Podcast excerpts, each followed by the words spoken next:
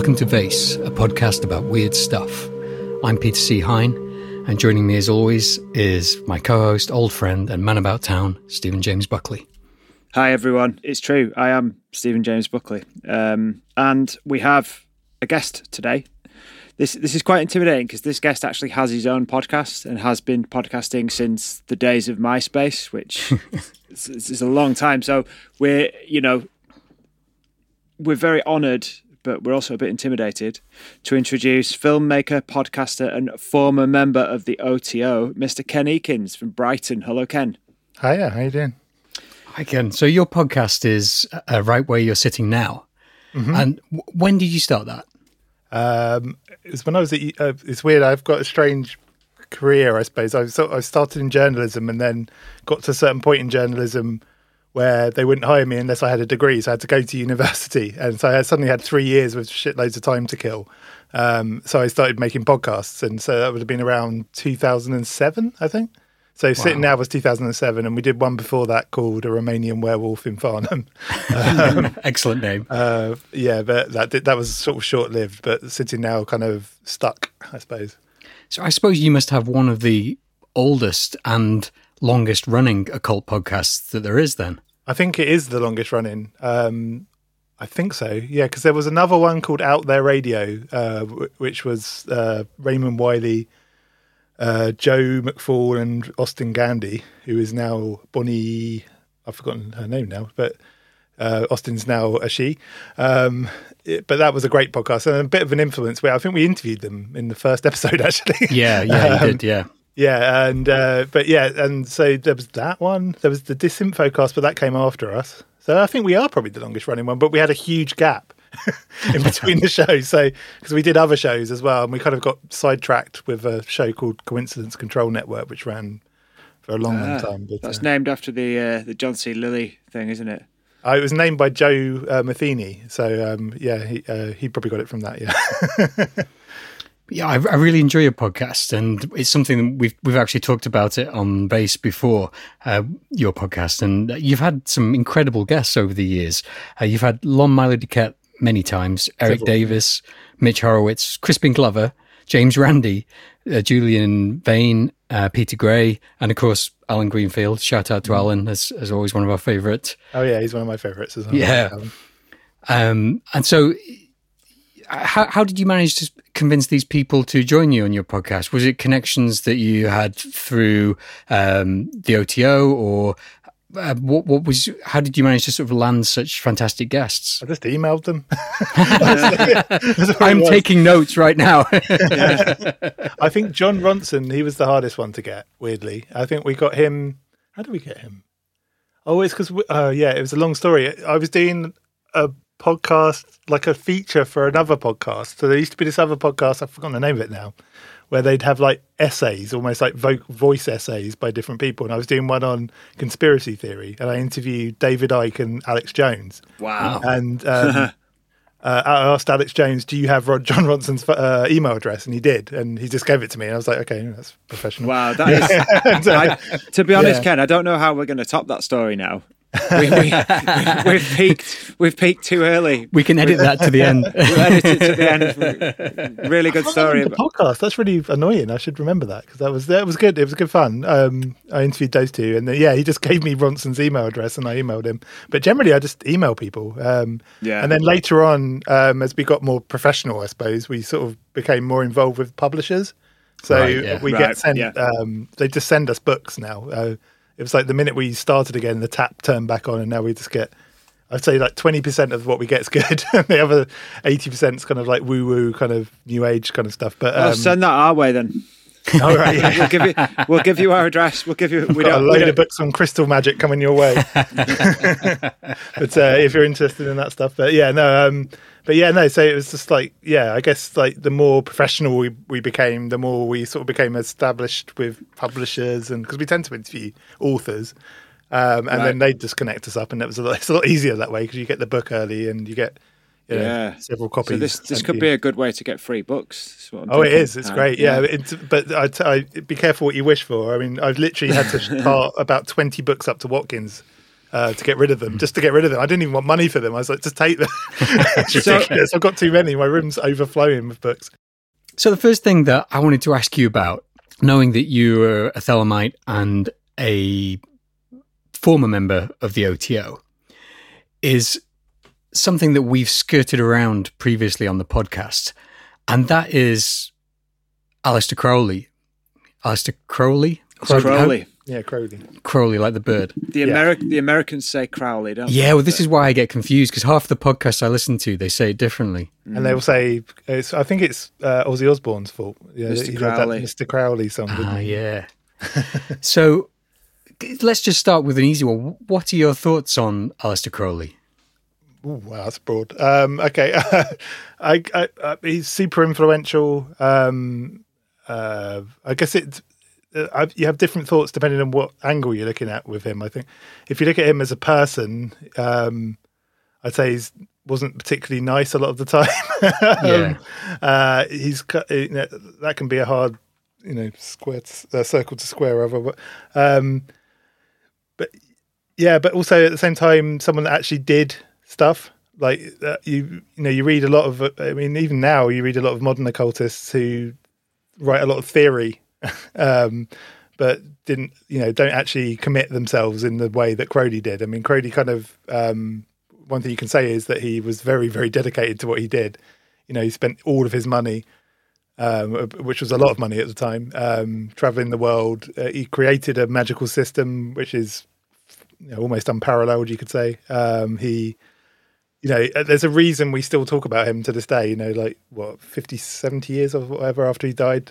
Um, so, yeah. I mean, he clearly had an influence and he clearly impressed upon the occult scene. That's what I'd say. But um, when, when you talk about his influence, it, it, could be argued, couldn't it, that he actually has influence way beyond the occult in oh, terms oh, yeah. of just like pop culture. And mm-hmm. you, you hear about, I'm not sure how true it is, the story that it was him that initially gave Huxley mescaline and you know, so he, he's kind of he kind of had his finger in the pie, so to speak, of like the early kind of psychedelic scene, which then led to the 60s and all the, the 60s counterculture that came from that.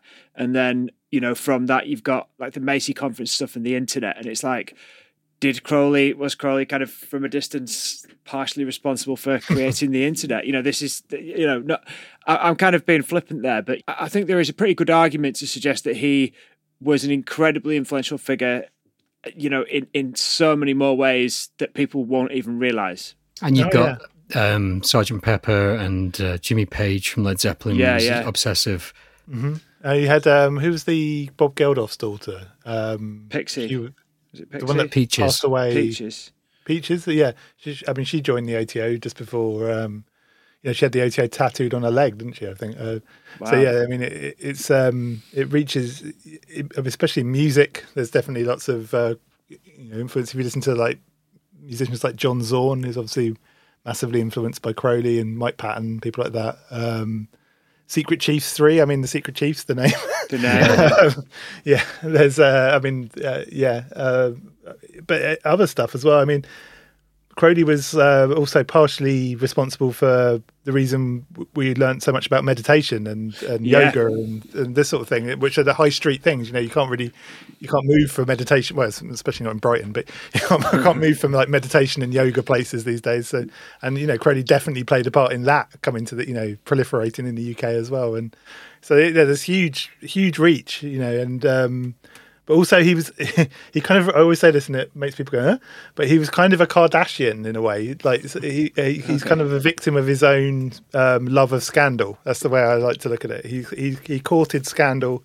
Um, he he loved being in the press, all that kind of stuff. But um, but now is sort of suffering at the hand in a way at the hand of his kind of notoriety, and I think that's really plagued him um, post you know post his well actually during his life and after after death. I think. And do you think that's diminished him, or do you think it's actually made him more enduring?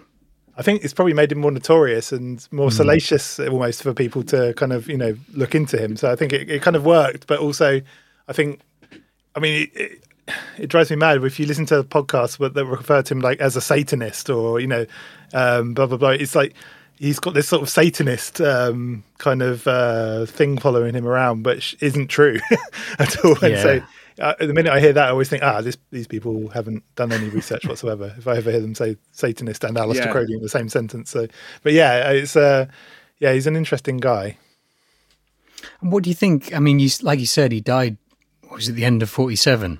So, what do you think that has made him endure so long when the many others have been forgotten? You know, because there, there was a lot of people around, you know, at the same time who who were doing you know, stuff that was you know, perhaps not as scandalous as what he was doing, but there were, there's a lot of people involved. What is it about uh, Crowley that you think has really lived on through the ages? Well, I think he innovated. I think that's the other thing. Like he created a new system. He didn't, um, you know, just I guess like use old systems. He sort of synthesized existing systems into a new system. So there's that. There's also the fact that I think he was kind of um, picked up, like you said, by the counterculture, and I think that's really what kind of yeah. you know reimagined him. And but then also he he made this really strange move where he his estate, his writing estate, went to a guy called John Symonds, who wrote a book. I can't remember the name of the book now, um, but he wrote a biography of Crowley that just slated him. He hated him. You can just tell. And like every time he writes, I mean, he wrote um, him and Kenneth Grant released some books together,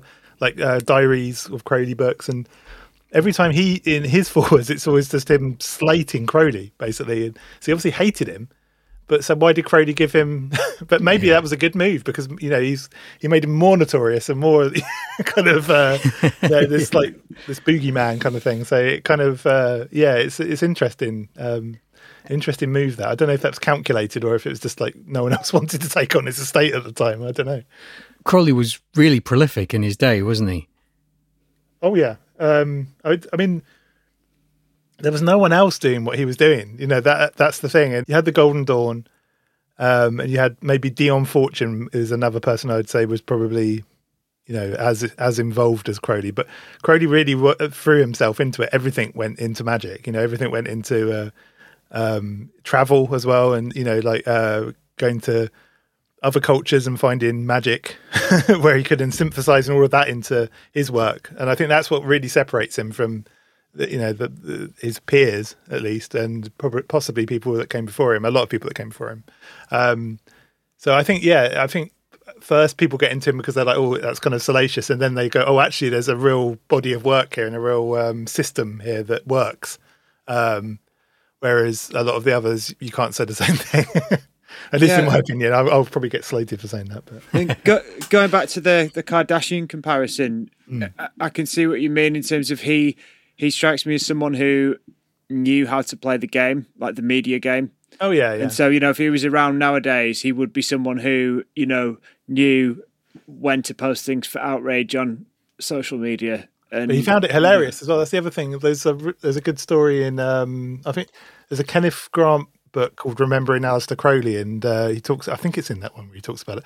But uh, a, a, sort of associate of Crowley's who was with him in Cefalù, he he he had like a kind of commune there called the Abbey of Thelema, um, and um, uh, this uh, one of the women there with him wrote, wrote this uh, really bombastic kind of booklet about him afterwards that became quite uh, popular in London and uh, spread around, um, you know, spread everywhere, and it really didn't paint him in a good light at all. In fact, I think it, she basically accused him of murder.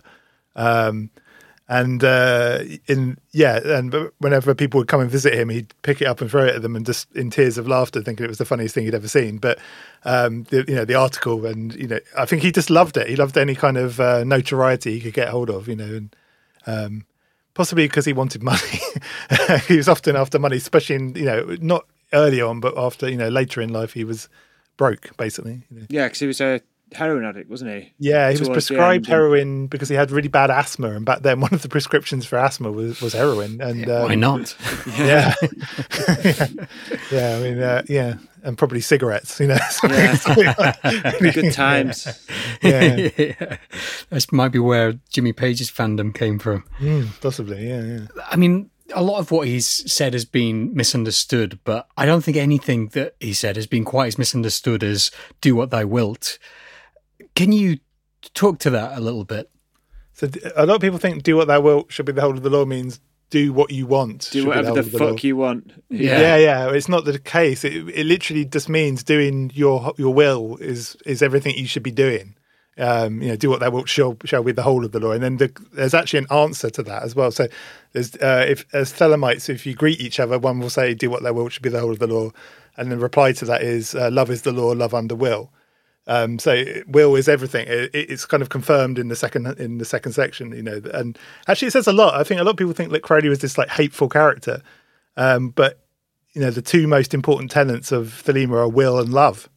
you know I mean, it's not like will and uh, you know getting laid. It's uh, you know, it's um, yeah. you know, it's you know, love and and um, will is the most important thing, and and love is is right there next to it. You know, it's kind of. Uh, yeah, so it's, it, uh, you can see sort of see why the counterculture picked up on it because you know love man, yeah, hippie had, stuff.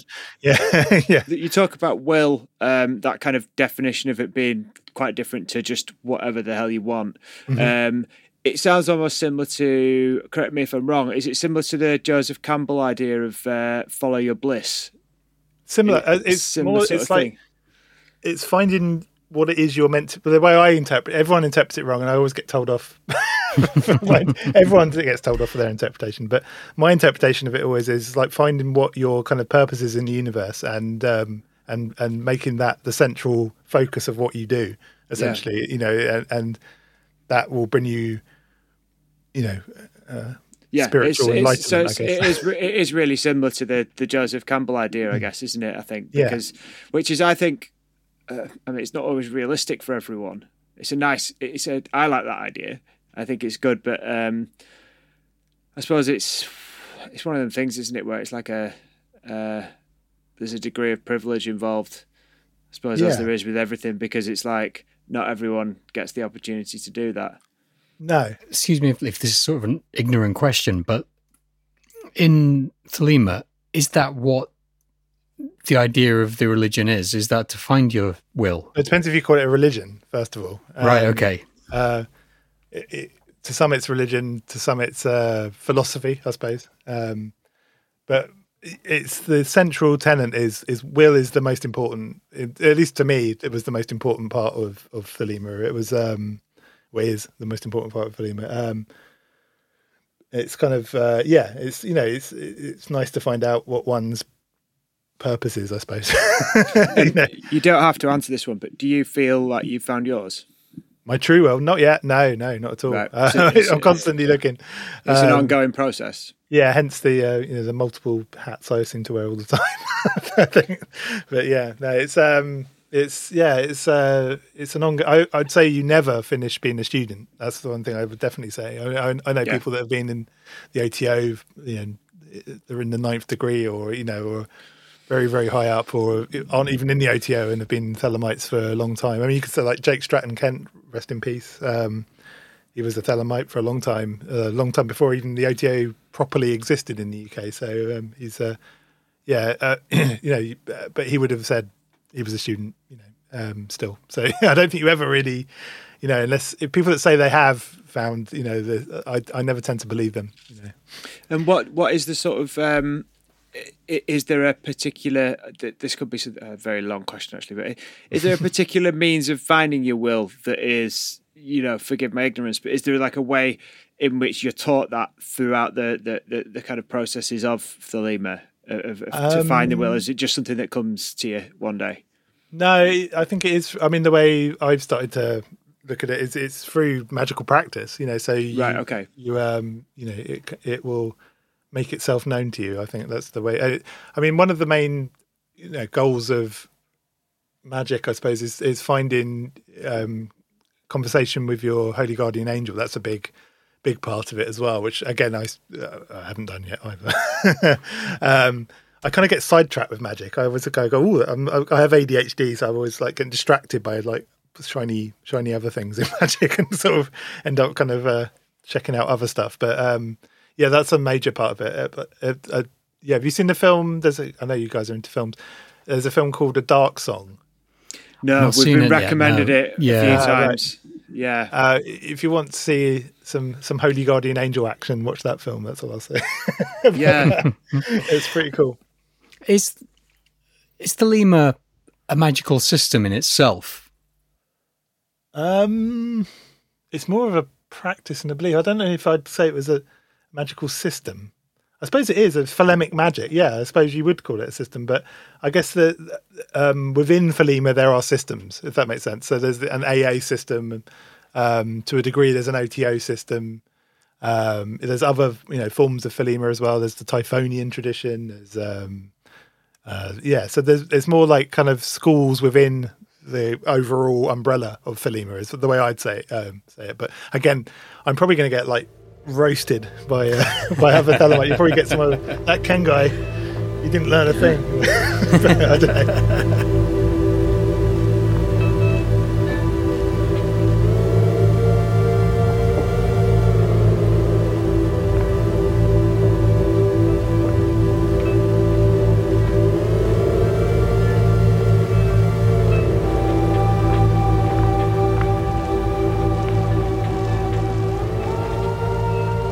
Could you talk a little bit about your time in the OTO and what it was like? Because that's something that I've always really wondered about. Because I've, I've never been a part of a magical organization. I mean, my magical practice is still quite new and I'm still finding my way. So, what attracted you to join the OTO and what did you like and dislike about it whilst you were there?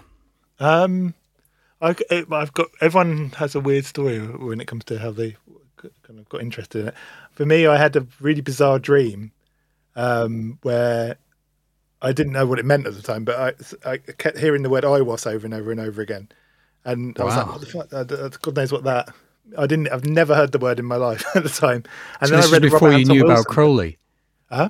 So was this before you knew about Crowley? Yeah, yeah, yeah. Wow. Um, and then um, I had a. Uh, I read a Robert Anton Wilson book and he talks about it. And I was like, ah, there we go. That's I was. There we go.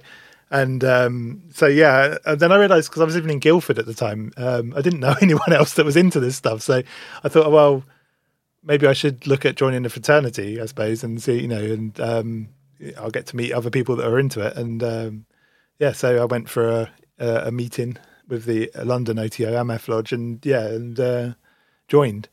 But I think the um, the thing with the OTO is it's not. I think a lot of people think it's like a teaching group, and I think some people wished it was more of a teaching group than it is. It's it's not really. It's like a initiation machine, I suppose, in some ways. So there's lots of initiation. You do have uh, you have like regional groups, I suppose, um, and there can be teaching within that. Um, but it, yeah, it's it's not really a teaching. I think that was the thing that threw me at first. I was like, oh, I thought it was bit, there'd be like a curriculum to it, but there isn't really. There sort of is, and there isn't. There's a very loose curriculum. Let's just say I've got to be careful what I say. I don't want to give too much no. inside stuff away because I still do respect a lot of the system. Um, of course. Yeah. So the thing that's crazy though is I remember when I had my Minerval initiation. Um, was going the train, getting the train back. Weirdly, it was the weirdest experience. Like I sat on this train sort of looking at all these people that just been to like the theatre or whatever, or to you know just out in town for the day, and I was thinking, God, this what I just did was so different to what everyone else knew. It was like really different to what everyone else in the train had done, and I just thought, God, that was really intense because if they're done well, the initiations in the OTO are incredibly powerful and very, very. I, I think they were anyway. I found them very powerful and very. Um, I, I was very lucky with all the degrees I did. That um, the people, you know, involved in them were, were all very dedicated and very good at what they did. So, so that on that side of things, the initiation side of things, I thought that was fantastic. And then mm. a lot of the people I met, you know, are, some of my best friends now. You know, and um, the, so the bonds you make with the uh, men and women involved with the OTO is uh, can be very powerful. Um, and you know, very very strong friendships formed, and uh, you know, literally, I count them among like you know, it's a fraternity. That they become brothers and sisters, and it's kind of that's kind of true to a degree. You know, you you sort of become like a little family. it's uh, yeah. uh, um, so there's that side of things. Um, and yeah, I mean, and a lot of partying, yeah, lots of that as well. So that, that side of things was all really good. Um, but one of the downsides of the OTO is and this is you know one of the key reasons I ended up leaving was that you kind of have to accept everyone that joins as your brother and sister, right. and involving people that you wouldn't necessarily um, normally want to be associated with in, outside of the OTO. And although that can be quite cool because sometimes you meet people that you wouldn't necessarily think you'd like, but they actually turn out to be great people, and you're like, oh wow, that's that's great. Now you know I've, I've met this person, that's fantastic, but unfortunately, uh, some that's not always the case, and I found a lot of the people quite hard to deal with. That's what, um, uh, especially later on in my uh, membership. But uh, yeah, so I ended up leaving mainly because of that. Um, uh, and there was a, and also there was a, a local scandal that happened that really caused the uh, caused me to leave. But um, I won't go into that. But um, yeah, no, it was yeah. So there is a downside to it, and I think one of the main issues that they have is it's kind of there's two things really. It's duty of care. It's like trying to figure out as a group are they responsible for these members? You know, if you were a part of an organization and someone in your organization caused problems, yeah. it, it's kind of the upper management that are meant to deal with those problems, um, and it's kind of their duty of care um, to sort of make sure that people within that organisation don't come under any harm or under you know aren't mentally hurt or whatever. But in the OTO, it's a little bit different because it's kind of it's argued as to whether that's the responsibility of the upper degrees, and it, there's a lot of politics in there basically. Uh, so that was one reason, and then the second reason was yeah, it's just some they were very loose with their initiation process or their membership process, I should say. Whereas, you know, and it's kind of not their fault. It, it, one of the rules of the OTO is that every man um, and woman has the right to join the OTO as long as they're of good report, and that's the really interesting part mm. that, that, seems to get. That's that second bit that seems to often get um, gets overlooked. Let's put it that way sometimes. But I'm not saying that's the case all the time. But there were a few people that got through that I just thought, wow, how the hell did you get in? Um, but yeah, no. Where's so, yeah, your good report come from? yeah, yeah. It's sort of after a while, it becomes just emotionally draining having to deal with these sort of people. So yeah, for me, it was. Um, it, a lot of people, a lot of my friends left around that time as well. So it was kind of, it just felt like it came to a natural end for me um, at that point. I have you know considered now and then rejoining. But um, yeah, we'll see. But How long were you a member for? Uh, that's a good question, actually. 10 years, I think. Right, okay, 10 yeah. Years, yeah. Good old chunk of time. And going back to the will thing, just something that's bothered me. What what happens if your will is to be like an absolute bastard to everyone? Are you asking for a friend there?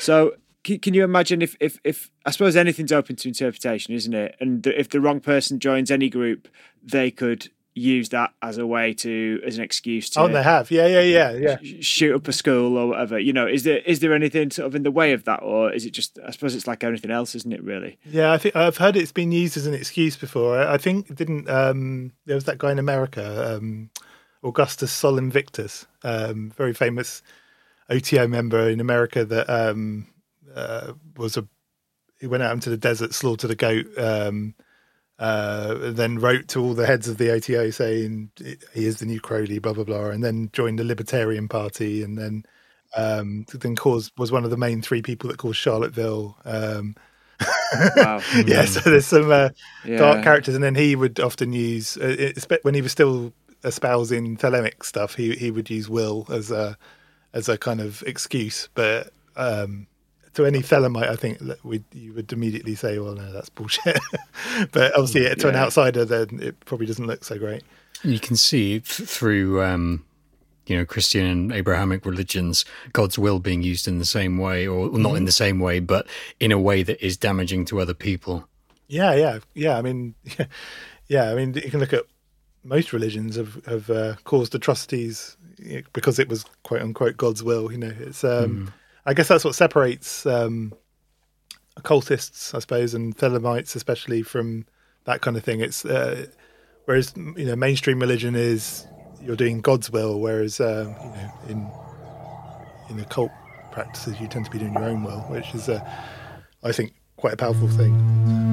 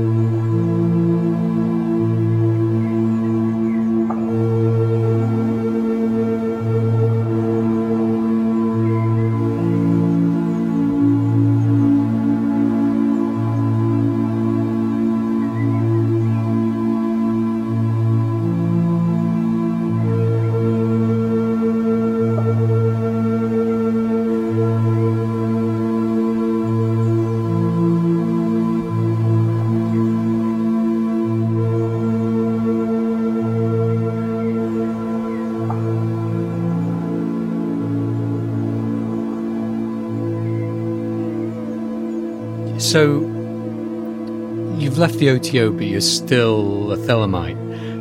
What's your magical practice like now? Um, sporadic, actually. Well, not sporadic. that's the wrong word. Um, uh, kind of experimental. That's the word I'd use right now. Um, I still have. I still actually have a very standardized daily practice, I suppose, um, that would still be very OTO centric in terms of the daily rituals I do. But I'm really um, excited. You can probably tell with the show because mm. the sort of people we're interviewing. Um, I'm sort of become really excited with this kind of new wave of magic that's coming out at the moment. Um, uh, like you know Scarlet Imprint and um, uh, yeah. Theion and Anathema and all these kind of more left hand path and more kind of um, like non-thelemic magic coming out because I, I, find the history of it all very very interesting. Um, I've become really interested in like ancient magic now, like really ancient kind of Middle Eastern magic. There's a fantastic YouTube channel that got me really into that um, called Mysterious Middle East, and that guy just puts out some absolutely incredible stuff. um, I recommend anyone anyone that's interested in, um, especially H.P. Lovecraft. If you're interested in Lovecraft, that's a that's oh, a channel yeah. to go to. Amazing. And going back a little bit, so for our listeners and for me as well, um, when you, you talk about the left hand path, could you tell us what you're talking about? All right. So the left hand path tends to mean, well, it tends to mean is if you again if you listen to our show, you'll see, see us grappling with this question all the time. Um, it's my interpretation of it is it's the kind of darker side of magic. It's the um, uh, it's but not, doesn't necessarily mean it's the evil side of magic. It just means you're dealing with darker sides of things. Like um, uh, for example, Kenneth Grant is a great example of this. He um, talks a lot about this thing called the Qliphoth, which is the kind of reverse of the tree of life.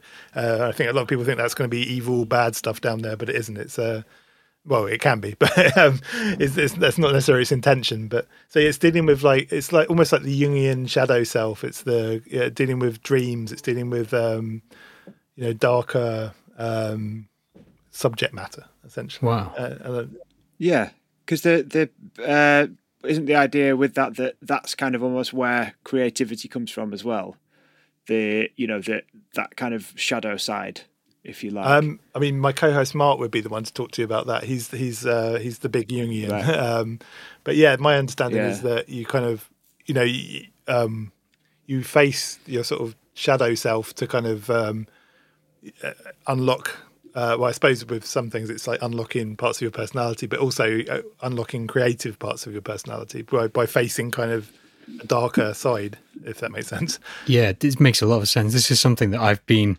instinctively drawn to a lot recently. Mm-hmm. I think part of it is we talked about this with Jennifer Lane, but part of it is the time of year as well. Um, mm-hmm. You know, where I think when there is more darkness, you do become more introspective and perhaps mm-hmm. look on that side of it. But I found with this being the first year that I've been doing a magical practice that that long periods in the dark, the actual physical darkness, has had an effect on me. You know, that's made me think more in that way. You know, without having yet got into you know, the left hand path or uh, any of the shadow work, it's something that I'm feeling kind of drawn to. Do you know where you could recommend someone like me who's still very new to all this, where they could start with something like that? Hmm. You've got to be careful with the left hand path stuff because some of the one of the downsides of the left hand path is um, a lot of the groups that form around it go wrong. the way I do, I For obvious reasons. Um, yeah, I can think. Of, I, am not going to name check any particular groups, but there's there's one in particular I can think of that started off as a fairly, um, you know, like a post Thelema kind of um, uh, group that's that was that went very. Uh, very dark, very very dark, um, and not in a good way. Um, but yeah, I, I, mean, I always say read Kenneth Grant. So the first, I mean, the great couple of books to read are um, The Magical Revival and uh, Aleister Crowley and the Hidden God. I think they're both very good books. They're good primers on the left hand path, I think. And actually, to some, uh, a lot of Thelemites don't like Kenneth Grant because of the way he twisted Thelema off in his own direction. Um, whereas actually, I'm finding that particularly exciting at the moment. Uh, but um, I'm just trying to think of other other left hand path starter books. Hmm. I don't know actually. That's a good point. I just sort of found it through. You just sort of find it through reading magic. I, I can't think of any yeah. particular. I'm sure that someone's screaming at their speaker right now. For God's sake, yeah. this! I'll probably like kick myself the minute this this interview ends. So I'm, I'll, uh, I'm sure I'll uh, kick myself and wish. Do you I'd, think uh, that generally the left hand path stuff is more advanced magic, and that's perhaps why there aren't any starter books, or or is it something that people can jump into when they're newer? No, yeah, I think so. I think I wouldn't say it's necessarily. Um, I think often it helps to have uh, had a more traditional understanding of magic. It, it, depends on the text, actually. I think if, right. if you've, um, it helps to have gone through the more you know standard magic, for use of a better word, because it's referred back to a lot. And a lot of um, the left hand path stuff I find is a kind of mirror of that stuff. So if you already know what that stuff is, when you look into the mirror side of it, it makes a lot more sense, if that makes sense. Yeah. yeah. So, could I ask? I know that you've had some chaos magicians on your show. What are your thoughts on chaos magic? That's how I got into magic was through reading Phil Hine and now Aidan Wachter, uh, Julian Vayne, those kind of people. What's your thoughts on that? Because I know that that's a very different sort of way through than perhaps Thelema or the OTO? Um, I've never really been a fan, if I'm honest. Uh, I find it interesting, which is why we've had people on. Yeah. Um, but I, I find I'd like my magic to be attached to something, to kind of lineage almost, if that makes sense. So I think it kind of it helps me personally. I know a lot of people do like chaos magic, um, uh, but and also I know a group of well, we used to know a group of chaos magicians in Brighton, and uh, they were just dicks. I, I, think it does kind of, yeah, I think it's it can really, attract that kind of crowd. Yeah, it was like, oh, yeah. oh god. Um, but no, I know. I mean, like Julian Vayne's lovely. I think he's a great guy. Um, Andreas Vitimus, uh, Vitimus, um, we had him on. He was great. Yeah, so I mean, there's some good people. I mean, the people I've, you know, except for that group in Brighton, have all been, you know, fairly good, and they all seem very dedicated. But I don't know this idea that in my mind anyway, I'm probably getting it completely wrong, but I've always, you know, the argument I always hear is that, you know, um, someone in Mr. Spock, for example, is is has less kind of gravity, at least to me anyway, than you know, going back through this kind of history of, uh, you know, uh, god forms and deities and things that kind of come from, you know, there's like a real dark, deep history with uh, with uh, with most magic, whereas chaos magic feels like um, it's it's that's not there. You're just kind of creating that for yourself almost, which is probably quite cool in a way. It's kind of open source magic, isn't it? That's kind of yeah. I think it kind of I think it does depend on the kind of person you are in, in a way as well, because you know, if you take someone you know like very very famous chaos magician like Grant Morrison you couldn't really imagine him getting on in a magical fraternity or anything like that. You know, like he created his own mythology completely from scratch. And when I've taken some of Julian Vayne, I've taken a course with Julian Vayne and I've got some of his books. He is, I mean, he's very into the ceremony and that kind of thing as well, which I find quite interesting. One of the other things with it, because it's kind of, it tends to be quite disparate, doesn't it? That uh, I think that there is, there's a group, what they call the I, IoT. I, I, which one is it? IoT is that them? Yeah, the Illuminated yeah. Fantomas. Is I it? get mixed up. So many yeah. abbreviation.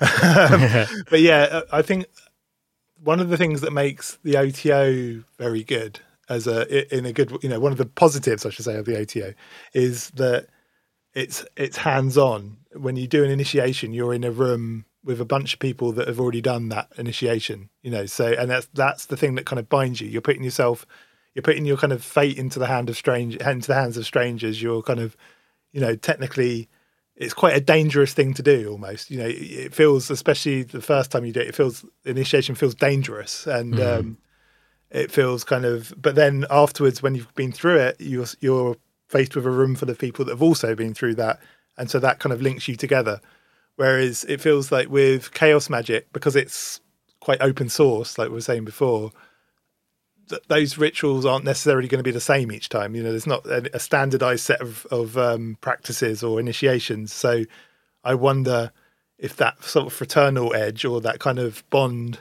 that other, you know, you know, um, groups have is missing from that. I think that might be one of the reasons as well that I haven't really engaged with it. And perhaps, yeah, I mean, I think it's it's. I was just going to say, I think it's sort of, it's really just down to taste, isn't it? I mean, like it, as someone who doesn't have a strict magic practice, but having read about various types and and and you know listen to podcasts and stuff, my understanding of it is it's almost like a, a very much like an art form, and you're just picking your art medium. Yeah, you're just picking whether you want to use you know chalk or paint. I, I, literally said this on last week's podcast as well, but That's anyway, a good point. I'm just repeating it. To, I think it's my one good point about magic. um, but you know, it's like it, it's kind of if you think about it in terms of like it's what kind of gets your imagination going sometimes, or what makes you feel like um, you know puts you in that almost creative space. And for some people, that's far easier to achieve when you don't feel like you're following a set of rules or you have it someone watching over you whereas for other people they feel perhaps that they're more at home with there being like you say a bit more of a lineage or you know sort of a bit more of a history because it makes them feel a bit more like in awe of it therefore in more of a, a space where that creative brain can work and things can start to happen perhaps I, I wonder as well if for some of the reasons that chaos magic is perceived to have kind of burnt itself out a little bit. You know, like maybe perhaps by getting rid of the lineage in the past, they sort of denied themselves a future a little bit. Um, I, I actually, I really like uh, stuff like Aidan Wachter, um, who I think is kind of basically a chaos magician, but he's gone back to much more ancient forms of magic. It's a lot more shamanic and that kind of thing, and that really appeals to me. Yeah, I think there's um there's a lot of intrigue in older stuff at the moment. I mean, there's uh, one thing I've noticed is there's a huge rise in traditional witchcraft. We've had a couple of people on actually um, that kind of come under that banner. Um, rather than just being Wiccans or you know uh, they're it's like their own version. We had a guy on um, what's his name Brandon Weston I think his name was he was uh, Ozark based magic you know yeah. so it's like regional magic and that sort of stuff's really interesting because you know uh, I think my co-host wasn't convinced before he read that book like what he was going to get and actually got a lot from that book you know there was a lot of really interesting stuff and a lot of crossover because this guy doesn't really come from a Thelemic background or a Golden Dawn background but yet some of those uh, practices still you know crossed over and that that kind of stuff's really interesting I think yeah Aidan Wachter also um I mean, I could talk about him at length, but I won't tonight. But he he's also is focuses on that connection to, in a way, sort of where you are and, and what's around you, and it's almost like going back to nature. And it, it does go into witchcraft a little bit as well, but it's something that I'm quite interested in, is you know, because I really like the feel of the north of England in terms of magic. You know, Yorkshire and Lancashire and those sort of places where me and Buckley go for long walks, and I find quite connected to that place as well. And a lot of my practice is um, at the moment focusing on connecting with things like trees and so on, which is probably a bit more witchcraft than it is the classical sort of Western magical tradition. Yeah, it sounds more Wiccan. Yeah, definitely, yeah. Um, but yeah, I think I think it's a good. It's kind of cool. I think I like the. Um, there's definitely a move towards being more experimental. I think um, I can't speak for official statistics, but I think a lot of these groups, their memberships are dwindling because people are starting to, you know, I guess do what I've just been doing, which is kind of like start to look around a bit more and sort of build their own systems a little bit more and, uh, you know, take a bit from here, a bit from there, and you know, see see what happens, kind of thing. Yeah. Um, one of one of the problems I had with the OTO as well is it, it's um, so I'm starting to sound like Allen Greenfield now, aren't I? Just going, on, going back to the OTO the whole time. No, but one of the problems I had with it was um, it, it, it has it's going through a bit of an identity. At least when I was in it, it, there was a real identity crisis with it as well. It's like, is it a teaching magical order? Is it a Aleister Crowley fan club? Because it certainly felt like that a lot to me. Um, and should it be, you know, growing? Uh, one of the problems with having a kind of enigmatic kind of character at the top of something like that is that their word becomes kind of the law a little mm. bit, and hmm. anyone that kind of dares to question it um, is immediately like you know scorned or um, you know uh, not scorned, but you know argued against by a, a, room full of people that already um, enjoy Crowley a lot. um, that's me putting it nicely, but yeah, uh, yeah. So it's kind of I, I, like this kind of more experimental um, side of things where you know and i think that's probably why there's a massive resurgence in interest in kenneth grant at the moment um, because he really does take that kind of Crowley system and do some crazy stuff with it let's put it that way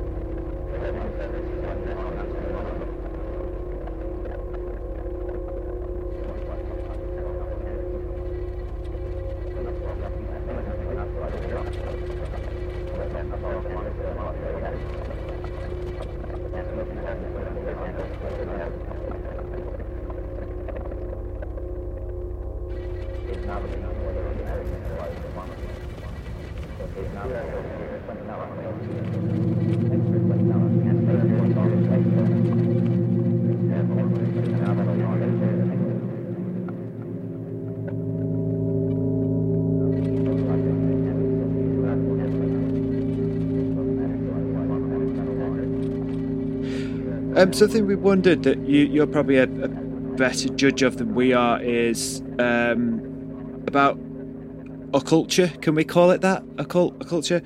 What's your opinion on modern occulture?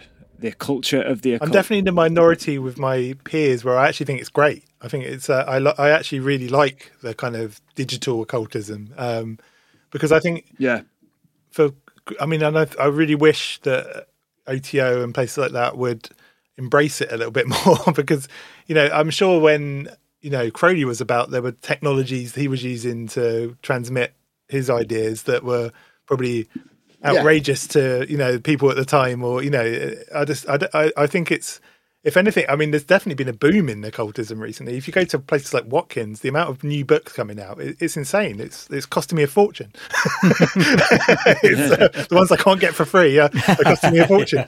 it's, it's a nightmare. But yeah, no, it's um, it's amazing. Yeah, the te- the technology thing is a big deal. I mean, that's all. It's just one of them things, isn't it, where people are quick to dismiss new technology and they don't realize that what they've taken for granted the whole time is a technology, and like magic and technology have always gone hand in hand. Yeah, definitely. Have the, it is it is a technology yeah, yeah. almost, you know, and so sort of the idea of um, you know, kind of technomancy and the idea of having like apps to draw sigils and sigils and stuff like that, like it's. I think it's pretty cool. I think it's like I, it, I can see why it's not for everyone, but I do kind of quite like that idea. Yeah, I do. Um, Could AI be doing uh, rituals for us in the future? Who knows? Yeah, there was well, there was that bit on Pennyroyal where he was on about like getting AI to like do like to to, to almost like keep repeating a ritual over and well, over uh, again. The BBC did a series. I think I, I sent it to you, didn't I? The, an H.P. Lovecraft series.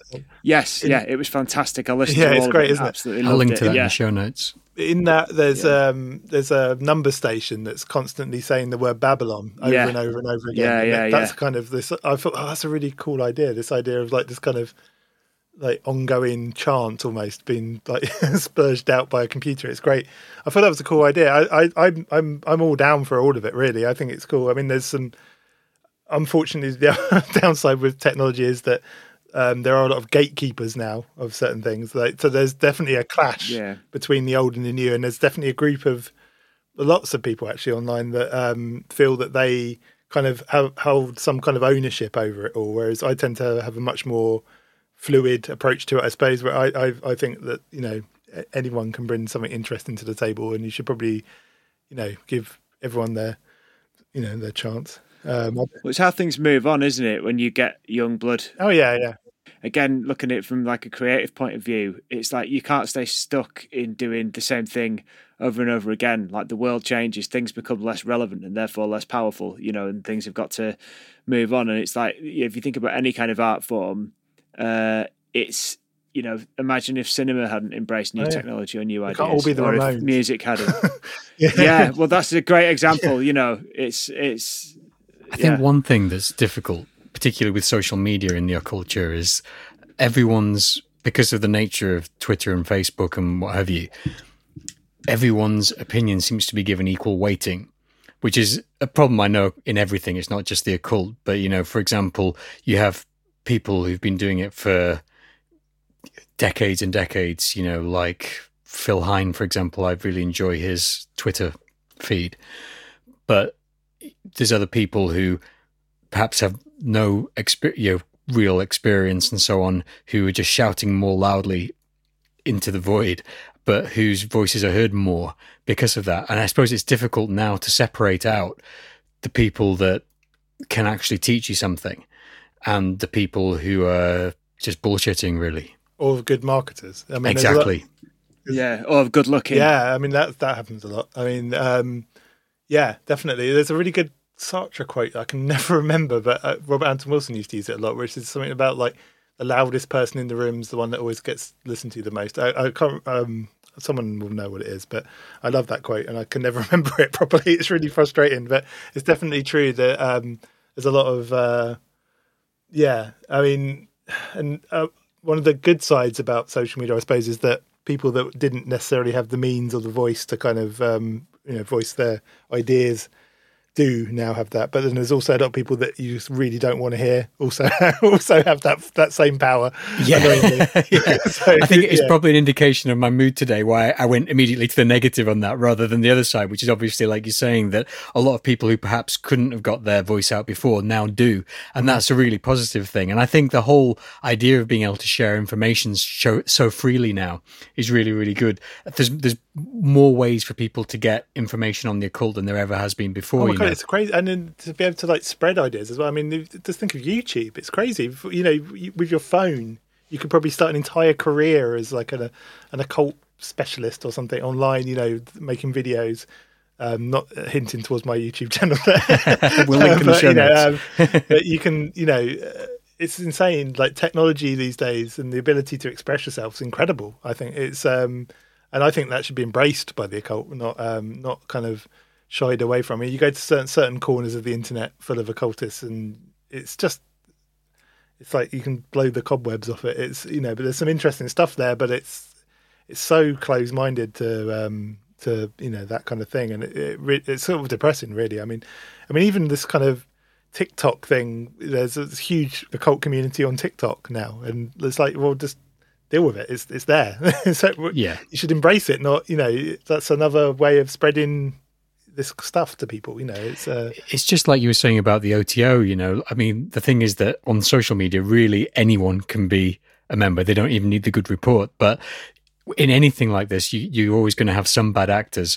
But like you're saying, if you embrace it, there's so much good out there at the moment. You know, um, it's interesting to have this kind of open commentary, which perhaps we have never had in history. You know, you've got things like, I mean, you've got social media, you've got self publishing, you've got reality TV like Hellier, you've got um, conventions, meetups, podcasts, all this stuff constantly going on. Um, you know, and there's so many ways to get involved. There's so many avenues that you can go down now. There's got to be, that's got to be a positive thing. Yeah. And it's, and you've also got access to stuff. I mean, occult books aren't cheap, especially old occult books. Like, um, I was looking at one the other day uh, I think I missed when it was on the shelf uh, for like twenty pounds back in the day, and I tried to buy it the other day, and it was four hundred and eighty pounds or something like that. And a paperback book, um, you know, like it's insane. So the idea that you know uh, there are places on the internet you can go and, uh, and find said book um, for free, you know, and you can access that knowledge, and that's cool. I'm sure the author of that book, he's dead now, but I'm sure the author of that book would rather people were reading his work than not reading his work, you know, and that although I am, um, you know, a fan of having a physical book, a physical thing, if the idea that I can, if I can't get that, I can still get to the information. To me, that's mind blowing and great. You know, that's, uh, you know, it, it, means that you can cross reference against good material easily. um, yeah. You know, uh, and some great conversations can happen based on that, but also some boring arguments can happen from that, which is what tends to happen after like the fifth comment on anything ever on the internet. You know, it always devolves into an argument, but oh well. and do you think? I know it, it's sort of the. I think it's probably an acknowledged problem at the moment that the freedom of the discourse has allowed a sort of toxic, either right wing or other extreme interpretation of occult teachings to bloom and grow a bit. And how do you think we can deal with that now? Yeah, how how do we stop it from polluting the minds of people who perhaps aren't thinking about it critically or are more easily influenced? And how do you think that we can make the culture, calling it that, do bunny ears, um, a more positive place? Um, I guess that's the that's one of the, that's one of the big questions at the moment, isn't it? It's mm. uh, I guess it's like you've got certain people that think that if you read a book, I mean, I think you were one of you were talking about reading um, Rune Soup guy's book, uh, Gordon. Yeah, White. Gordon White. I, I actually, you know what, I I did enjoy Pieces of Eight. Um, I, I've I've been enjoying some of his other stuff less, but it's a difficult thing, isn't it? Because I do I, I enjoyed that book, knowing full well that I don't agree with what he's been saying over the last couple of years. Mm-hmm. And I, I think one of the it depends if there's some people that are more reactionary to it than others. I'm trying to word this right. Um, I, I'm not one that believes that if you read something written by a right wing person, if it's not if the material is not right wing, I don't think that it's you know the right wing's going to jump out of the book and, and, and, convert me. Do you know what I mean? It's yeah, like, whereas yeah. there are people online that think that you know they think it should all be burnt to the ground and blah blah blah because this person did this. I think I think it comes down to intelligence a lot of the time, doesn't it? If you feel oh hang on a minute, this book's saying some things I don't agree with, don't read the book. You know that's mm. at the end of the day that's kind of my take on it. I, I'm, I'm maybe I'm older and grumpier these days or something, but I've never I've read books where there's been clearly a right wing message in it, and um, but I've sort of just skipped past that to find the, the, the non right wing stuff, I suppose, in, in the book, or I, have just put the book down. You know, it's like really, I, I think it's I think you become converted to that stuff through a big group of things. I don't think one particular thing um, causes it. I don't think reading an occult book will turn you right wing. I think that imp- impulse is already there and I think it's a collection of things. Um, I, I so, think it's I yeah, think it's yeah. essential to read stuff that you don't agree with. To be yeah. honest. Oh, me too. Yeah. Yeah, it's reality tunnels, isn't it? It's just like occupying a different reality tunnel for a while and seeing how it is. Because I think one of the big problems is, especially at the moment, we're in this phase with politics um, where you have ex- two extremes. Kind of, yeah. you have an extreme right yeah. and extreme like a, the kind of extreme progressivism, or you can't really even really quit right and left anymore. It's more like alt right and progressivism, isn't it these days? So, but the problem is neither of them really listen to each other, and neither of them read the opinions or consider the opinions of each other. So you end up with this like, uh, yeah, you just end up. That's just the road to chaos, in my opinion. You know, you have to kind of you can't start a dialogue with somebody if you don't know you, if you refuse to listen to their kind of you know their their their reasoning and opinions and that's kind of I don't know. That's just my take on it. no, I, I agree. I, th- I, think that that sort of black and white thinking is is damaging uh, because you don't see any nuance. Yeah, there's, there's shades of grey in everything, yeah. and I think that's the thing that's really important to remember. And I don't know. I mean, I think that's the same with the occult. You know, it's the same with any any kind of movement or any kind of art form or anything. You've kind of kind of I think you you shouldn't necessarily push yourself into either corner. You should probably read it all and create your own opinion. And you know, yeah, that's that's a very that's a very Robert Anton Wilson approach. Yeah, I think, yeah. isn't it? but I, I do think as well that it's important to speak out about the things you don't believe in. Oh even yeah. If that, even if that's just your current opinion, which may change in the future, I think that it's important to air things like that as well. You know, like I mean, I enjoyed Pieces of Eight, but I've been reading the Rune Soup blog uh, over the last year, and it's been appalling. oh yeah, totally. Yeah, I mean, was, um, I keep getting his name now. Gordon, that's it, it? Uh, I mean, I don't know the guy. I can't really speak to him. I've I've I've seen other people on Twitter um, posting stuff about him, and what I've read, I've not been particularly impressed by. You know, uh, stuff outside of his written work. But I've read Starships, I think it's called by him. Yeah. I, th- I, thought that was a really good book. Yeah, I'm reading that at the moment. Yeah, I think it's a really good book. And um, but I, again, the right wing didn't jump out of the book and convert me. Do you know what I mean? When I read that book, uh, um, yeah, there's a really famous uh, case of a guy called James Wasserman, who's a fairly well known, very well regarded Thelemic author who suddenly became incredibly pro Trump and very alt right and uh, um, was involved with that guy I was talking about earlier, the Augustus Sol Invictus. Um, oh, yeah. um, I think Marco Visconti wrote, writes quite good a good article about him in, in one of his um, essays on his website. Um, it does quite a good job of it actually, because um, he, he some of the stuff he was spewing really, I mean, I've got loads of his books, and I was just like, oh god, it's one of those cases. But I still like those books. I just it's um, the example I always give. I always call it the um, uh, Kinski conundrum. It's just like um, I love the films of Werner Herzog. I love, in particular, uh, Fitzcarraldo, Aguirre, Wrath of God, that stars Klaus Kinski. It turned out a few years ago, Klaus Kinski was um, abusing his children um, you know, when they're very young. Uh, Natasha Kinski, but it was actually the sister that came out and uh, the other Kinski that came out and mm. with the whole story. Now, I still those films. Does it alter the way I look at those films? Uh, you know, it's it's a real conundrum because I love those films a lot. They're a huge influence on me as a filmmaker, and um, but now I know that yeah. the, the, lead actor in them was this awful scumbag, and oh. uh, but no, I, I still love those films. It's like, but I just have to, you know, I guess you just have to bear that in mind. It's like Roman Polanski, isn't it? yeah, exactly. It's, yeah, it's, and The Ninth um, Gate is one of my favorite films, and uh, and you've got a, you've got a sort of, um, I think sometimes as uh, when you're a bit older, you're able to kind of distance yourself from the creator of that art a bit more because you're not searching for an identity yeah, separate as you are when you.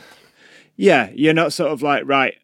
This is uh, something that I like. This is me, my entire thing. You're able to uh, take it in with a bit of distance. Like I, uh, I recently did like an listen to an audiobook, um, and I really enjoyed. It was in two volumes, one and two. Volume one, I really enjoyed, and um, I so I started volume two, and volume two had some real like. Uh, what should we call it like red flags in terms of the sort of language he was using about like new world order and stuff like that and the way he talks about things like project bluebeam and i was like okay he's talking about jewish people this is it uh, and i looked up the guy and sort of no one i followed on twitter on kind of weird conspiracy occult slash ufo twitter followed him and i thought oh way up here we go like he's going to be and so I've looked a bit more into him, and it turns out this guy's like got some uh, really some ideas that I really don't agree with. But I, I did enjoy the first part of the book until he started, uh, you know, launching into a particular well, not not launching into, but you know, started with the with the dog whistles. Oh yeah, it's a minefield. If you look at, I mean, one of the reasons we're starting the Sitting Now YouTube channel up with a vengeance uh, this year is because if you type in like a cult into YouTube, like ninety percent of what you see is is they slip a cult, uh, conspiracy into it. Like it starts off like you think, oh, this will be interesting. It's about Jack Parsons, and you find was Jack Parsons the, a Satanist? Blah blah. blah. Oh, here mm. we go. And like you know, did did he predict the new world order? But you know, and it's just like, oh, for God's sake, it it slips in everywhere. This fucking conspiracy stuff. It it all happened. We did a whole show on this. Me and Joe Matheny I'm sitting now where we we um we start to look at like when did conspiracy theories get dark because they didn't yeah. used to be. They used to be fun in the '90s, like for example, when I got really into yeah. them. Like it, it was it was a fun subculture. It wasn't this like dark. I mean, there was there were obviously some right wing uh, characters there, but in yeah. general, yeah, because of the things like the X Files coming out and stuff like that, there was this massive like subculture. Um, and it was really fun and it was all like internet based and uh, you know it was great it was really good interesting and then 9-11 happened and everything went to shit basically it's yeah.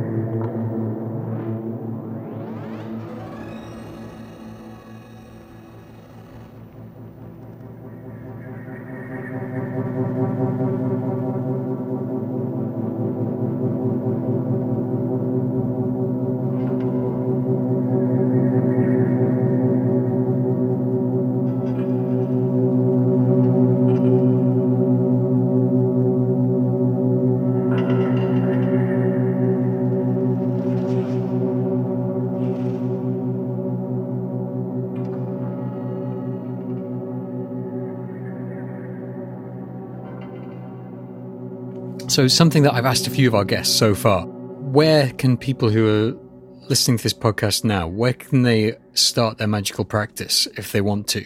Where would you recommend starting and growing it?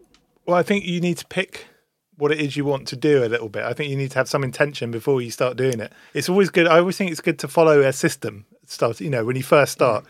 and and just do small stuff. I mean, each day. I mean, even if you're just doing like a lesser banishing ritual every morning or you know twice a day or whatever i mean uh, or meditate, you know, twice a day. It starts small and and sort of monitor the effects. Uh, that's the way I uh, started anyway. I, I would I start doing small things, keep a record, monitor the. Uh, it's really, I think it's really important, and it's an underplayed thing is to record what you do, and that's something Frody was very um, insistent upon. You know, keeping a magical diary, keeping a dream diary, that sort of thing, because it really sharpens you. It makes you more aware of what's happening around you.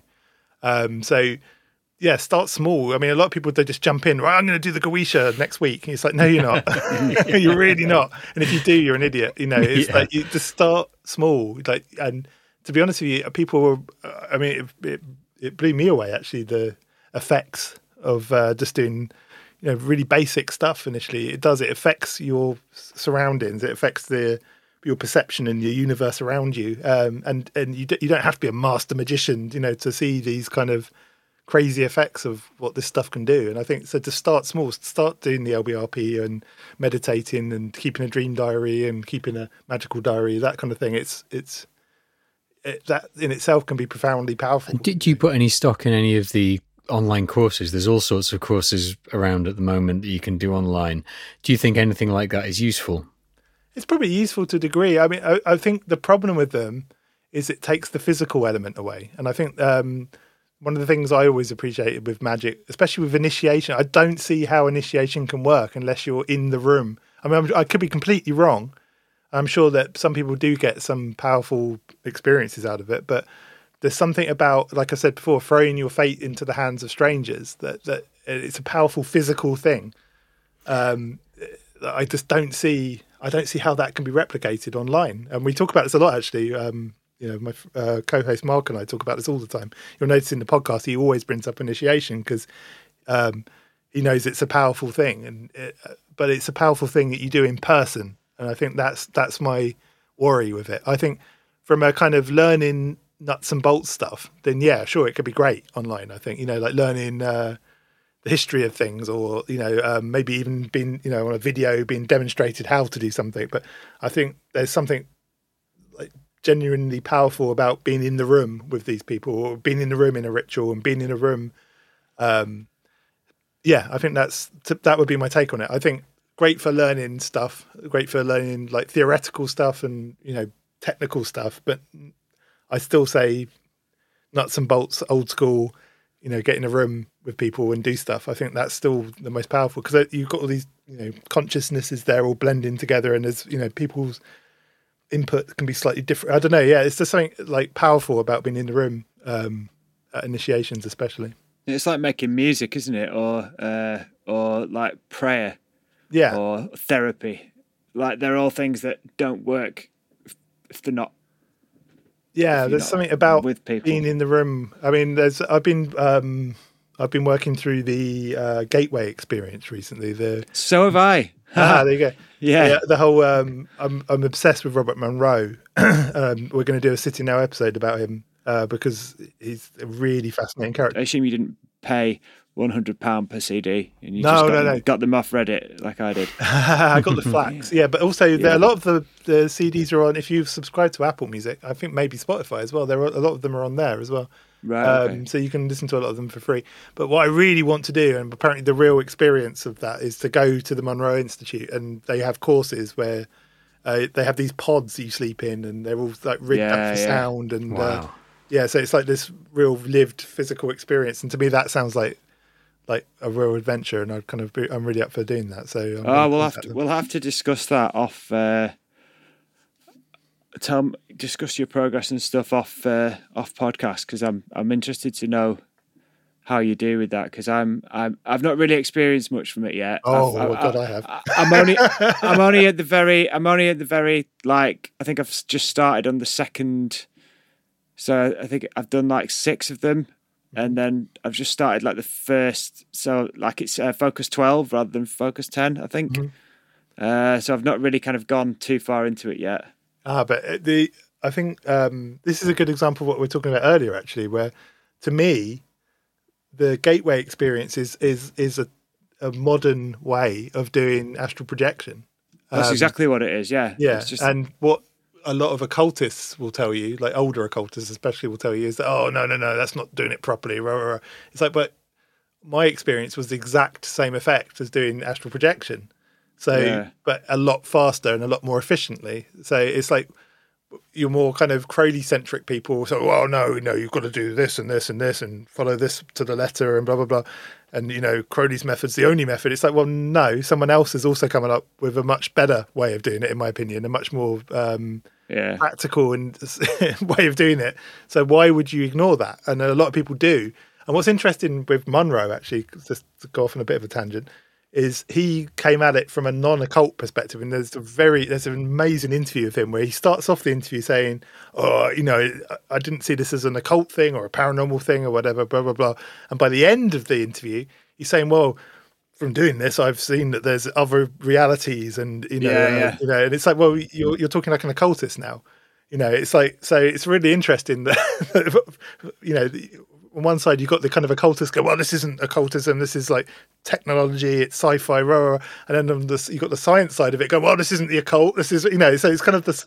It's really interesting how these sort of uh, they're kind of you know these two things are merging and uh, they don't even realize it yeah i mean that's one of the things that's really interesting about that gateway thing isn't it is that you can really sort of see the merging of something more materialist and scientific with something more spiritual and occulty, mm-hmm. which I think is something that we've talked about on the podcast quite a bit. Is how science seems determined to ignore that sort of thing. But in that case, the the guy who was doing the report was like, actually, this is there's some really weird stuff here. Yeah, and I think the thing that's interesting, the way I've always looked at it is science is the kind of is is there to explain the external and the occult's there to explain the internal. That's kind of the way I've always seen the, the two. Um, and the irony is that you know the occult is so desperate to be scientific, um, but it's it's not. No. and you know, and it's usually because people don't understand the scientific method. I mean, Crowley himself says said said that uh, do you know um, he was I can't remember what it was now was it Buddhism or some sort of thing where he was uh, he he called his investigation of it scientific because he wrote down his findings. It's like, well, that's not science. That's just you write being thorough about your uh, examination of a thing. That's not science. But they're so desperate for this scientific tag, you know. on the end of it, it's like it's all to do with validation, isn't it? Really, at the end of the day. But you know, I yeah. think if you if you can get past that, you can get over it. You, there's a lot of fun to be had as well in, in, in these other realms. You know, like Monroe and people like that. I think there's there's all sorts of interesting stuff there. Absolutely.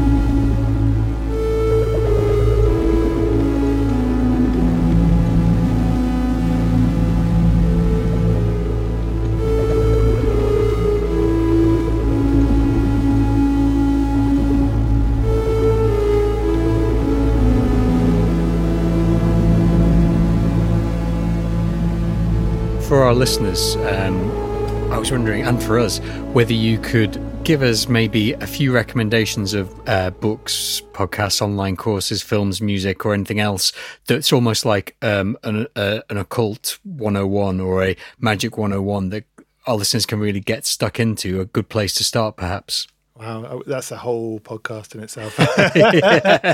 Just give us give us the, the very sort of the, the very essential ones. Um, books, I'd say if you're interested in magic, the, I always recommend Modern Magic by Donald Michael Kraig, who we had on, and we did a really good interview of him. Um, it's a fantastic book. Uh, it's I, I it's sort of neutral, which is what I like about it. Yeah, that's the one. Uh, it's sort of neutral. Um, in the sense that it's not a thelemic book or you know it's not steeped in the golden dawn in particular but it's a great it deals with the same sorts of rituals and it's just a great primer. And talking of primers david mm-hmm. conway's um, occult primer is absolutely fantastic as well. They're, they're both very good. Uh, and then if you're more crowley centric um, well the, the, big blue book book four um, but that, that's very dense reading. So what I always say is now is get that, but then also get a book called Magic Without Tears, which kind of explains that book. It's a series of letters between Crowley and his students and him answering questions. Um, so that's very good. Those two books are very good for Crowley, um, and obviously the Book of the Law. Um, right, films. Uh, you definitely want to check out Kenneth Anger. And um, oh yeah, yeah it, it kind of the quintessential Thelemic filmmaker, really. Um, and also, like a huge influence on people like uh, Scorsese. Like name checks him as his favorite filmmaker, and um, yeah, and then obviously uh, Alejandro Jodorowsky. Um, oh yeah, yeah. And then more recently, you've got films like A Dark Song, which I thought was absolutely fantastic. Some people hated it, but I think it's absolutely everyone I've shown it to just loves it. Um, Greenfield recommended that one as well. Yeah, he did. So, what about podcasts other than uh, obviously uh, right where you're sitting now or Vayse? Um, what podcast would you recommend that people should listen to? Um, there's loads. Um, God, yeah, that's put me on the spot. Let me get my iPhone. I would actually say Rune Soup. Rune Soup has got some really good interviews with it. Um, just keep it at the podcast level. Podcasts and books. I wouldn't go necessarily too into the um, into the uh, um, you know um, the more personal stuff. Uh, Astonishing Legends is a very good podcast. Uh, yeah. I love that podcast a lot. Um, Project Archivist. I can't not mention them. Um, that's my friend Rojan's podcast. It's very very good. The Magician and the Fool podcast is very good. Uh, Live from the Chapel Perilous can be very good at times. Um, Living Thelema is David Shoemaker's podcast, uh, and it's basically him going through um, kind of. He starts off with like the real basics, so like uh, Lesser Banishing Ritual of the Pentagram. He'll do a whole episode on that. He'll go through. He'll even perform the ritual, uh, and he'll talk you through all the what it means. And it's a great, it's absolutely fantastic podcast. Shoemaker's a legend. I love him. I think he's um, a great example of uh, you know how a Thelemite can be a good person as well. He's Fantastic. a clinical psychologist as well. He's a very Jungian kind of guy. Um, I'll link to the um, the sitting now that he was on as well because I really enjoyed that one. Yeah, I really enjoyed that. He's great. We're going to have to have him back on actually. Um, fictionally, uh, I think there's a lot of good fiction podcasts that roll a lot of occult stuff in. So there's one called Tanis. I don't know if you've ever seen. I've heard of that. That rings a bell. Yeah, it's basically it's um you'd love it if you like Hellier and things like that. You'll you'll love Tanis. Tanis is absolutely fantastic. It's written by I can't remember the name. Nick something. The name of the guy, but um, or is he the character because he plays the character in the podcast. But and that that was actually spun off of another podcast called the Black Tapes that were absolutely fantastic as well. Nice.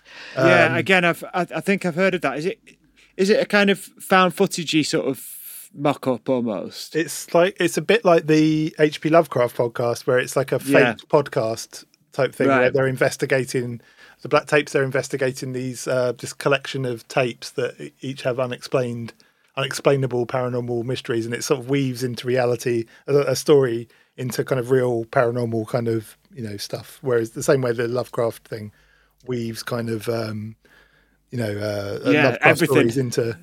into everything. It's like uh, it's like uh, it reminded me of. I think I said to you, it reminded me of the uh, Mark Frost's um, uh, Secret History of Twin Peaks, in that it just kind of you know, Frost kind of brought together all these different elements from kind of occult ufology, conspiracy into sort of a, a, a unified sort of thing based around Twin yeah. Peaks. And it's yeah. it's almost like that with Lovecraft, isn't it? It's like, oh, let's let's bring in the, you know, number stations or the Rendlesham Forest incident. Well, it's the same with Tanis as well. Tanis is very yeah. much like that, where it weaves that oh, kind man. of stuff in. Um, so if you enjoyed if you enjoyed that Lovecraft thing, you'll definitely enjoy yeah. Tanis. It's it sounds absolutely... like a bit like. Did you ever listen to Limetown?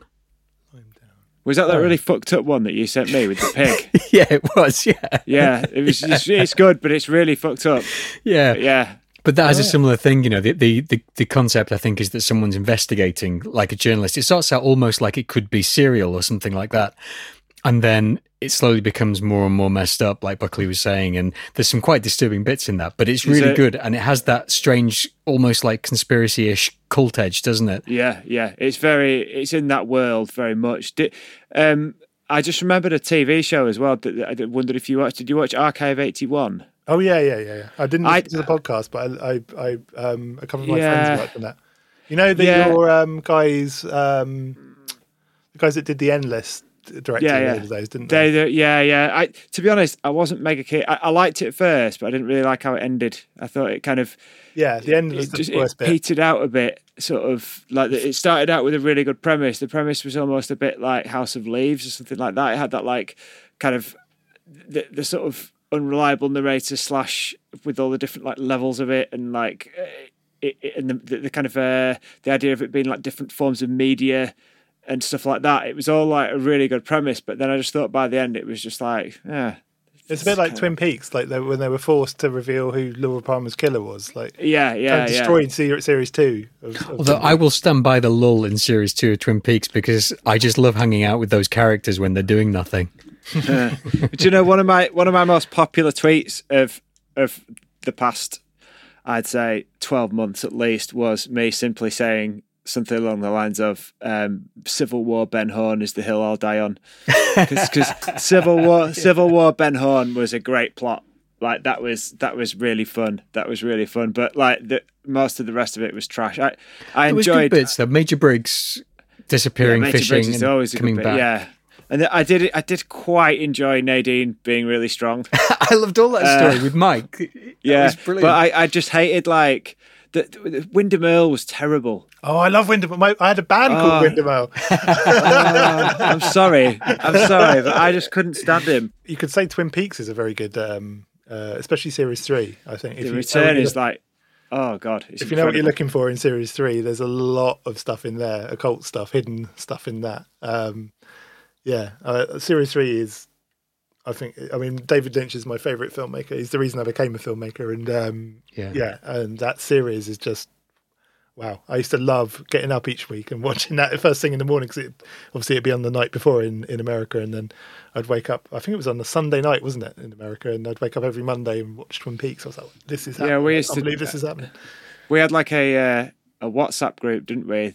Yeah, we we. Uh, we discussed it with every week, and it was just like, what the fuck? like it was just, it was just great. Like there's some of the stuff in it is like I've, I rewatched it recently. So it was like my second. T- I've seen the rest of Twin Peaks about ten times. Uh, with Me maybe six times, but The Return I've only watched twice, and the second time was like last year, end of last year. But have you watched just, the Blue Rose cut of Fire Walk with Me? I haven't. No, I'd like to because that's got all of the yeah, most of the uh, stuff from the missing pieces in it. Um, yeah, yeah. It's, it's, done really well. It's surprisingly. I've, se- I've I've seen the missing pieces bits in isolation, but not the uh, not the um, not in with the film. But yeah, rewatching the return, like I enjoyed it so much more the second time round. Although it wasn't as shocking and surprising, it, it I knew what to expect, but I could just I wasn't waiting for yeah. I don't want to spoil it, but I wasn't waiting for a certain thing to happen. I was able to enjoy the speed of it and just enjoy the character before the character became something different. yeah, I'm I'm about to go in for my second watch on the return. But yeah, I, I think that part of I almost felt like anxious watching it the first time because I wanted it to be like the first two series. Yeah. And it was very, very clearly all the way through something very, very different. But yeah. now looking back on it, it's probably the best television that I've ever seen. Yeah, yeah, it is yeah. incredible. It is it is more than uh, it it it's just it's like on a whole different level. It's like the rest of TV needs to catch up. Yeah, yeah I remember watching it, it thinking, I can't believe this is on television, especially yeah. episode eight. Episode, episode eight, eight yeah. fuck me. yeah, who let that on TV? Yeah, it's a bit like um, Nicolas Winding Refn, who's my kind of favourite contemporary director. I'd say. Um, yeah, he his series is are just mind-blowingly good as well. I, I, and I just love everything he does. But a lot of people find him, him style over substance. But I, I, think if you know, again, if you know what you're looking for, there is definitely substance there as well.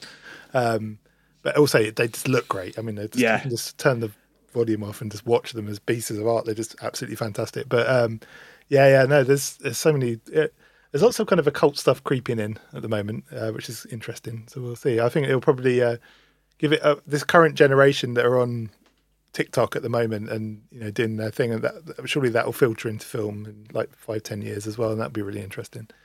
I think, but uh, yeah, yeah, definitely.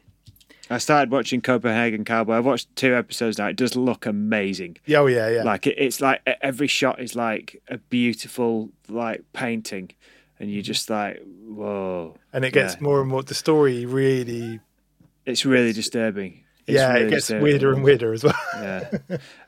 yeah, it's fantastic.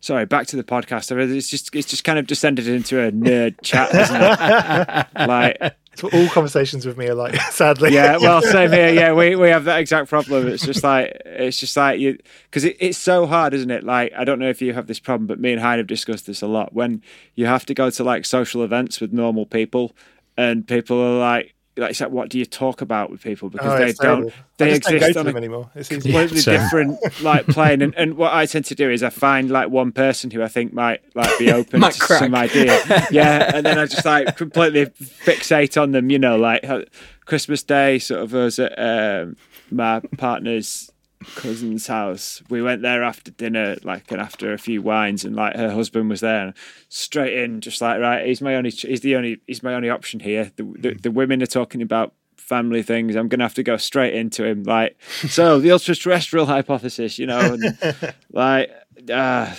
I have that sometimes. It's, I guess again, that's you know, going back to the OTO. That's another good thing about um, you get this sort of friend group from it, and I still hang out with most of them, so we're all into the same weird shit. Um, Yeah. It's kind of useful. So, like you know, um, yeah, uh, the last few social things I've been to. Plus, my uh, luckily I've been with my partner for seventeen years, and she's kind of interested in it all as well. So um, that really helps.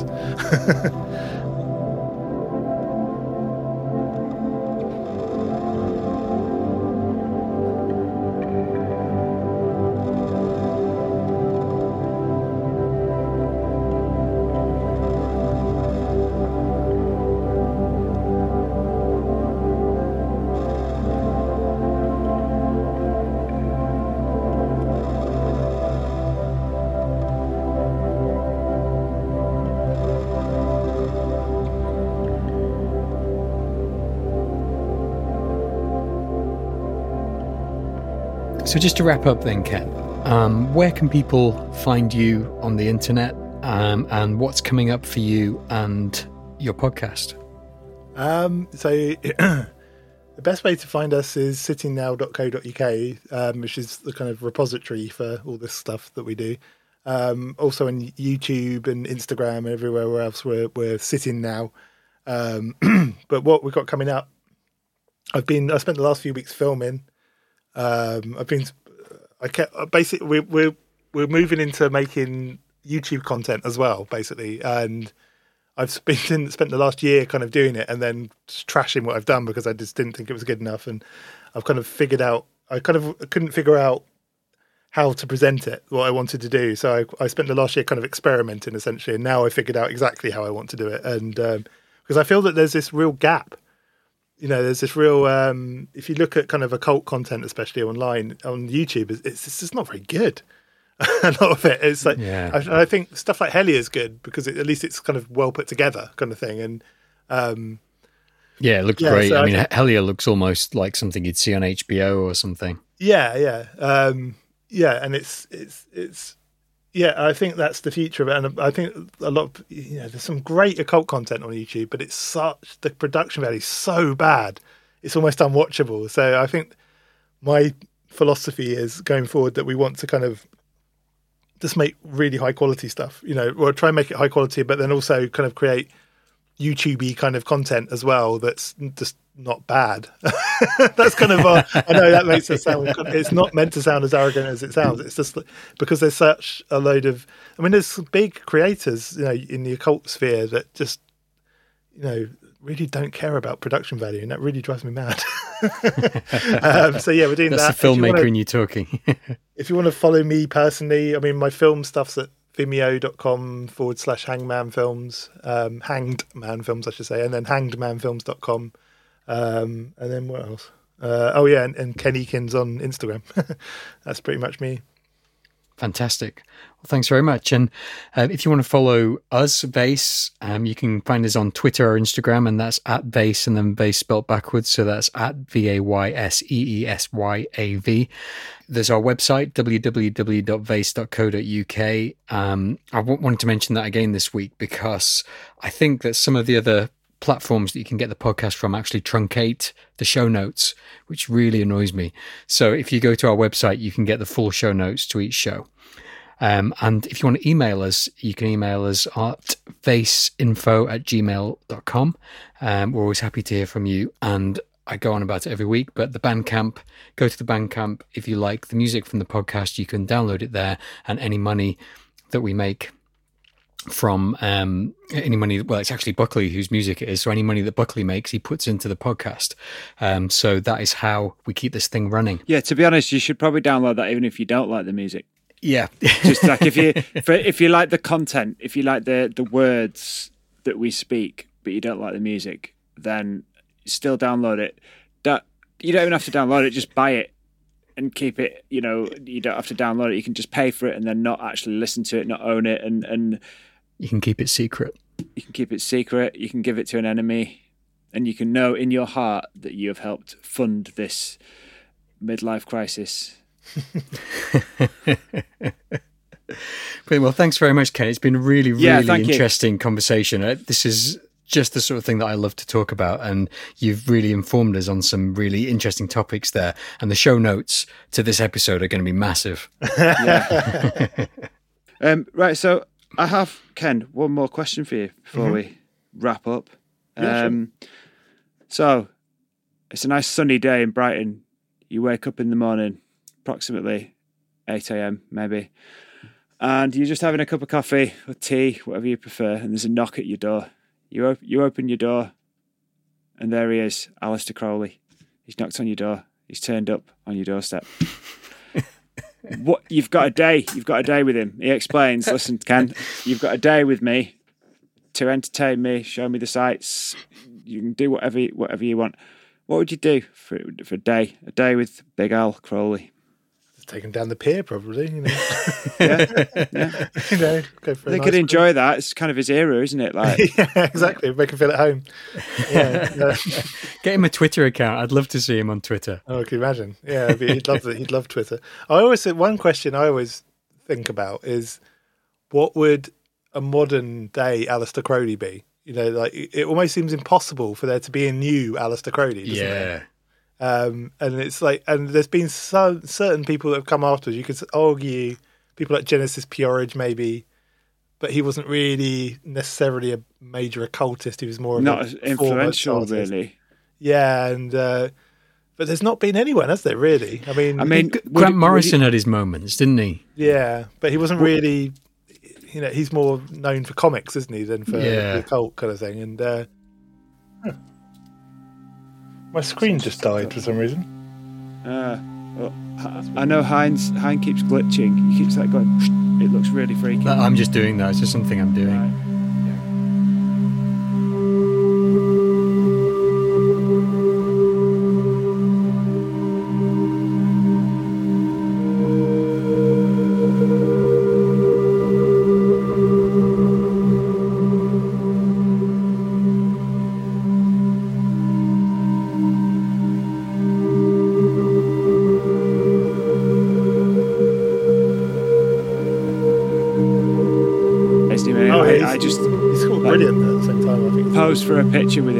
Posed for a picture with us and like he made us like kneel on the ground. So he was sat on a chair and he made everyone who was getting the picture taken next to him like kneel so that they weren't taller than him or something. And like we, we like the things that we said to him, it was like he's just on a completely different level. He's just like a very, but you don't know how much of that is an act.